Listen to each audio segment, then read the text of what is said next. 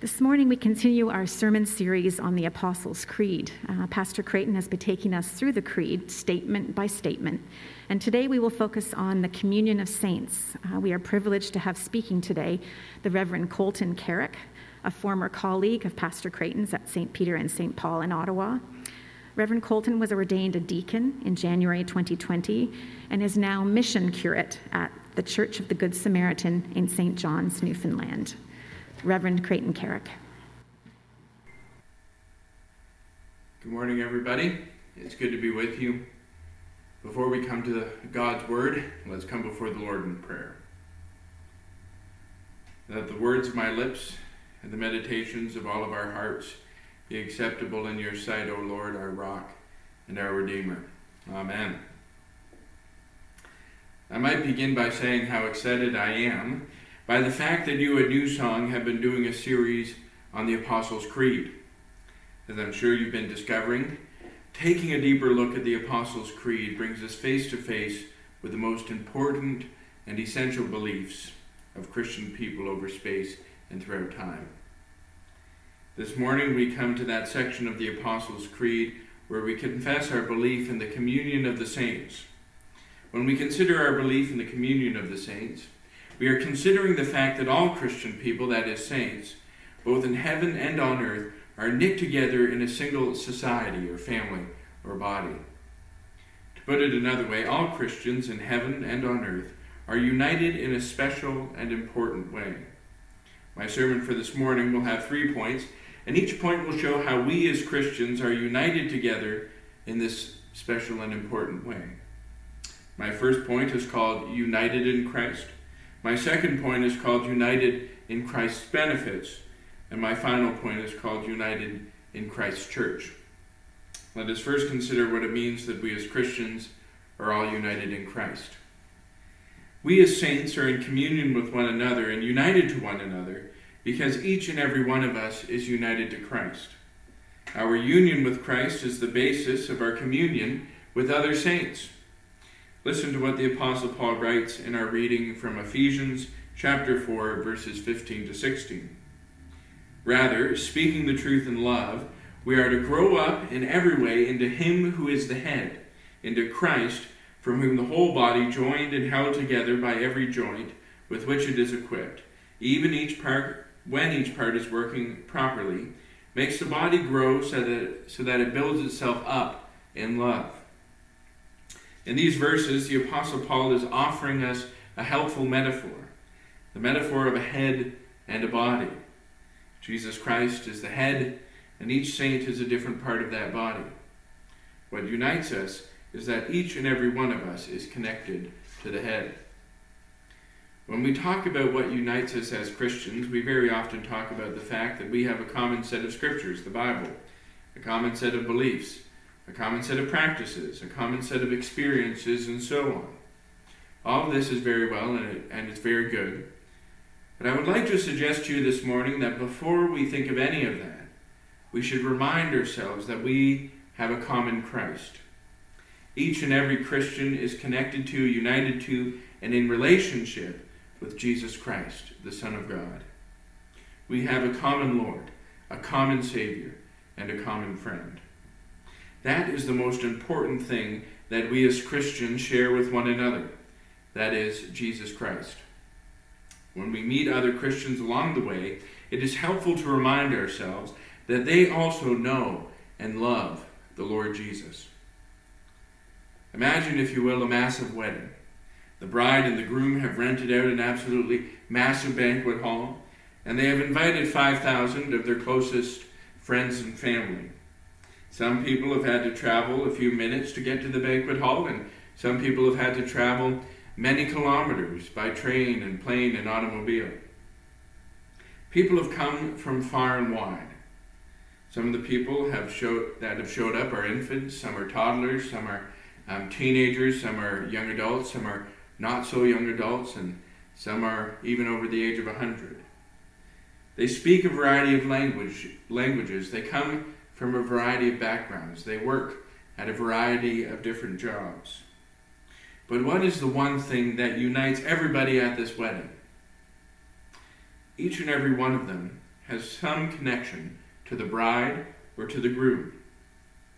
If you've ever been to a large wedding, a lot of the small talk begins with, so, how do you know the bride or the groom? Or, how are you related to the bride or the groom?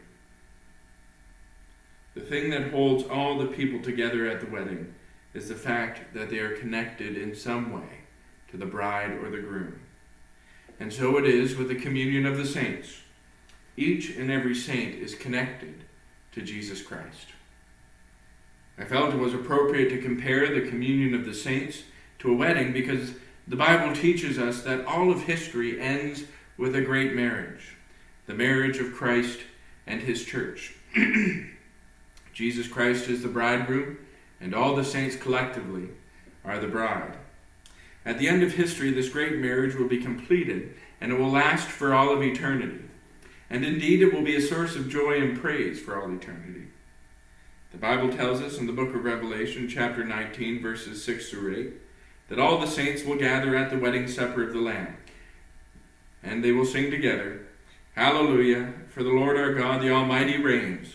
Let us rejoice and exalt and give him the glory, for the marriage of the Lamb has come, and his bride has made herself ready.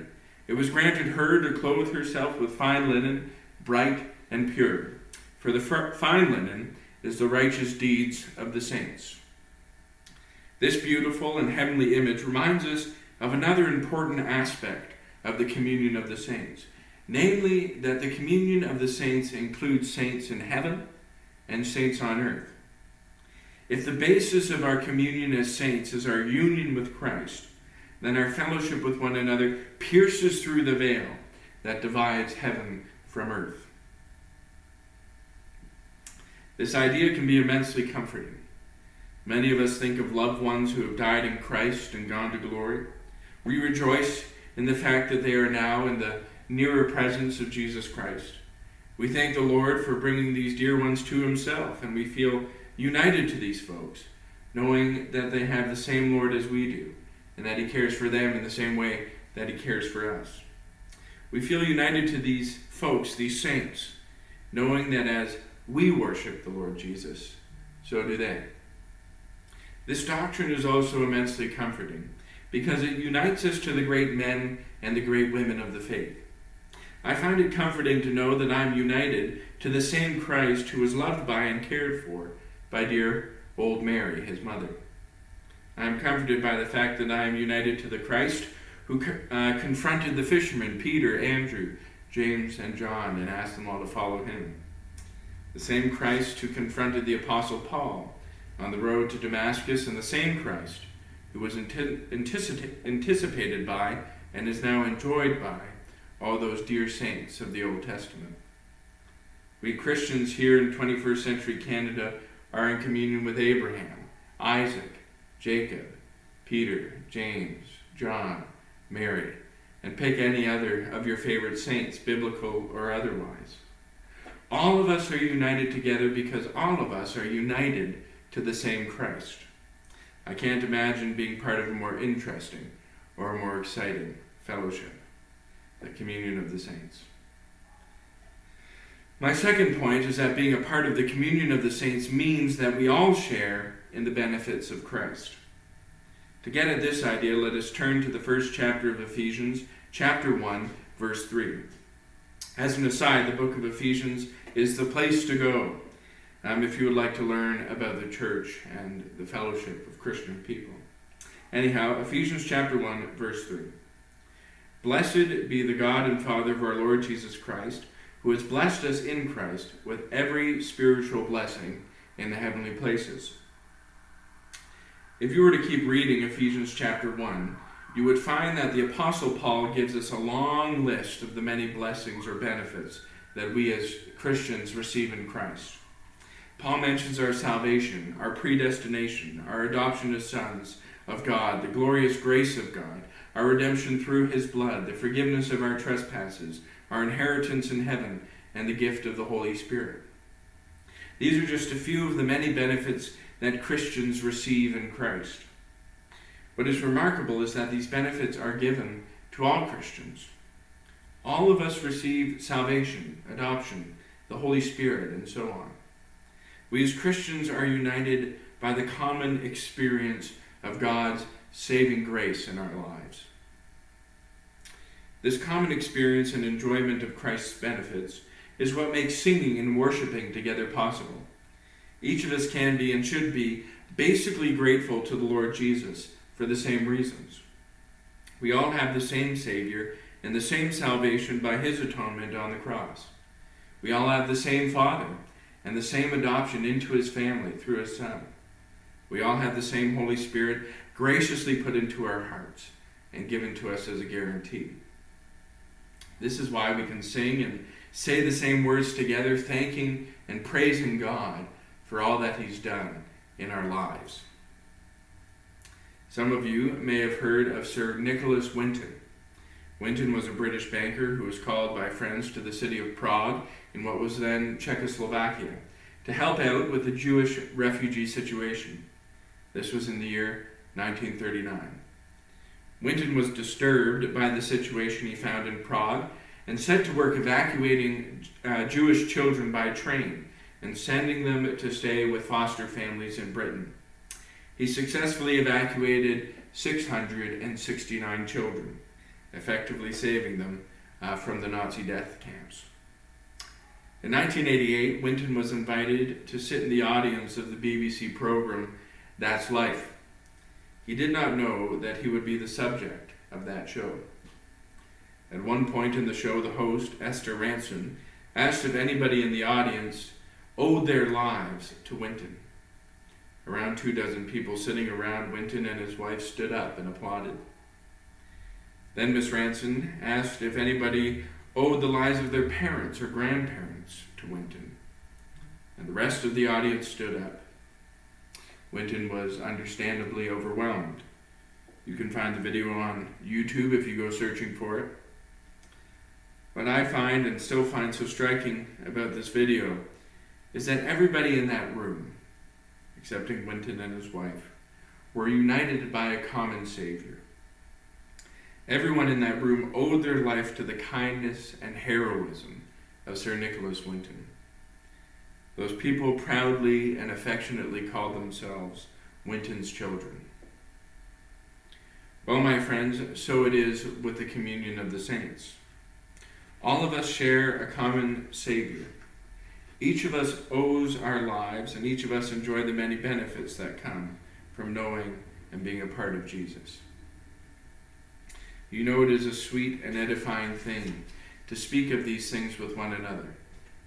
I know that I have been much helped in my Christian walk by hearing the testimonies of other Christians, dead and alive, and by others sharing with me all that Christ has done for them. It is a wonderful thing to recognize that the Lord has not only been kind to you, but has also been so kind to others in innumerable and exciting ways. It is a joyous thing to say to our friends, "The Lord has saved me," and then to hear them reply, "Me too." The communion that we enjoy with other saints is made sweeter and sweeter when we share in all that the Lord has blessed us with. Now let's move on to our last point. United in Christ's church. Being united in Christ's church means being made part of a single body. But it also means being invited into a common way of life. All of us worship, all of us pray, all of us are called to baptism, all of us are invited to the Lord's Supper, all of us are called to give for the sake of the church, all of us are called to live according to the same set of commandments, and all of us are called to hope according to the same gospel. Christians across space and time have engaged in a common life, defined by a set of common practices and attitudes. If you return to our lesson from the book of Ephesians, chapter four, verses four through six, the Apostle Paul writes, "There is one body and one Spirit, just as you were called to the one hope that belongs to your call. One Lord, one faith, one baptism, one God and Father of all, who is over all and through all and in all." Here the Apostle Paul is emphasizing that which is common to all Christians. Take baptism, for example. From the days of Christ until now, Christians have been baptizing in the name of the Father, and of the Son, and of the Holy Spirit. For these two thousand years, Christians have been baptized into the Church of Christ. The simple practice of baptizing believers with water has been the constant practice of Christians since we were commanded to do it by Jesus himself. The communion of the saints entails a common life that spans the centuries. And in fact, this common life is not only old, but it bridges the gap between heaven and earth. One of my favorite parts of the Holy Communion service is when we all sing or say together, "Holy, holy, holy." The minister begins, "Therefore we praise you, joining our voices with angels and archangels and with all the company of heaven, who forever sing this hymn to proclaim the glory of your name. Holy, holy, holy. Lord God of power and might, heaven and earth are full of your glory. Hosanna in the highest. Blessed is he who comes in the name of the Lord. Hosanna in the highest." In this part of the service, we are reminded that when we worship God here on earth, we are joining in on the life of heaven, intermingling our praises with the praises of those saints who have gone before us into glory. What a wonderful thing. I would like to finish by noting that the communion of the saints is a reality that is very close to the heart of God. In our Old Testament lesson for this morning, we find the Lord God making a covenant with Abraham. God's promise to Abraham is that he will be the father of a great nation, and that that nation will be a blessing to all the nations of the earth. That great nation is, of course, the nation of Israel, and it blesses the world by being the means by which the gospel of Jesus Christ is brought into the world. In his covenant with Abraham, God shows us that he desires a people for himself, a people made up of every nation, from all tribes and peoples and languages, a people that enjoy a deep and profound unity, a deep and profound communion based upon their union with his Son, Jesus Christ. We also see the heart of God expressed in the words of Jesus on the night before he dies. In what is called his high priestly prayer, Jesus prays, "I do not ask for these only, but also for those who will believe in me through their word, that they may all be one, just as you, Father, are in me and I in you, that they also may be in us, so that the world may believe that you have sent me." Here Jesus is praying that the same intimate communion that characterizes his relationship with the Father would likewise characterize our relationships with him, and therefore with each other. Jesus wants us to be one with God, and therefore one with each other. And this, dear friends, is for our joy, and it is the delight of God to make us one with himself and one with one another. Let me finish by praying the Collect for All Saints' Day. Almighty God, you've knit together your elect in one communion and fellowship in the mystical body of your Son, Jesus Christ our Lord. Give us grace so to follow your blessed saints in all virtuous and godly living, that we may come to those ineffable joys that you have prepared for those who truly love you.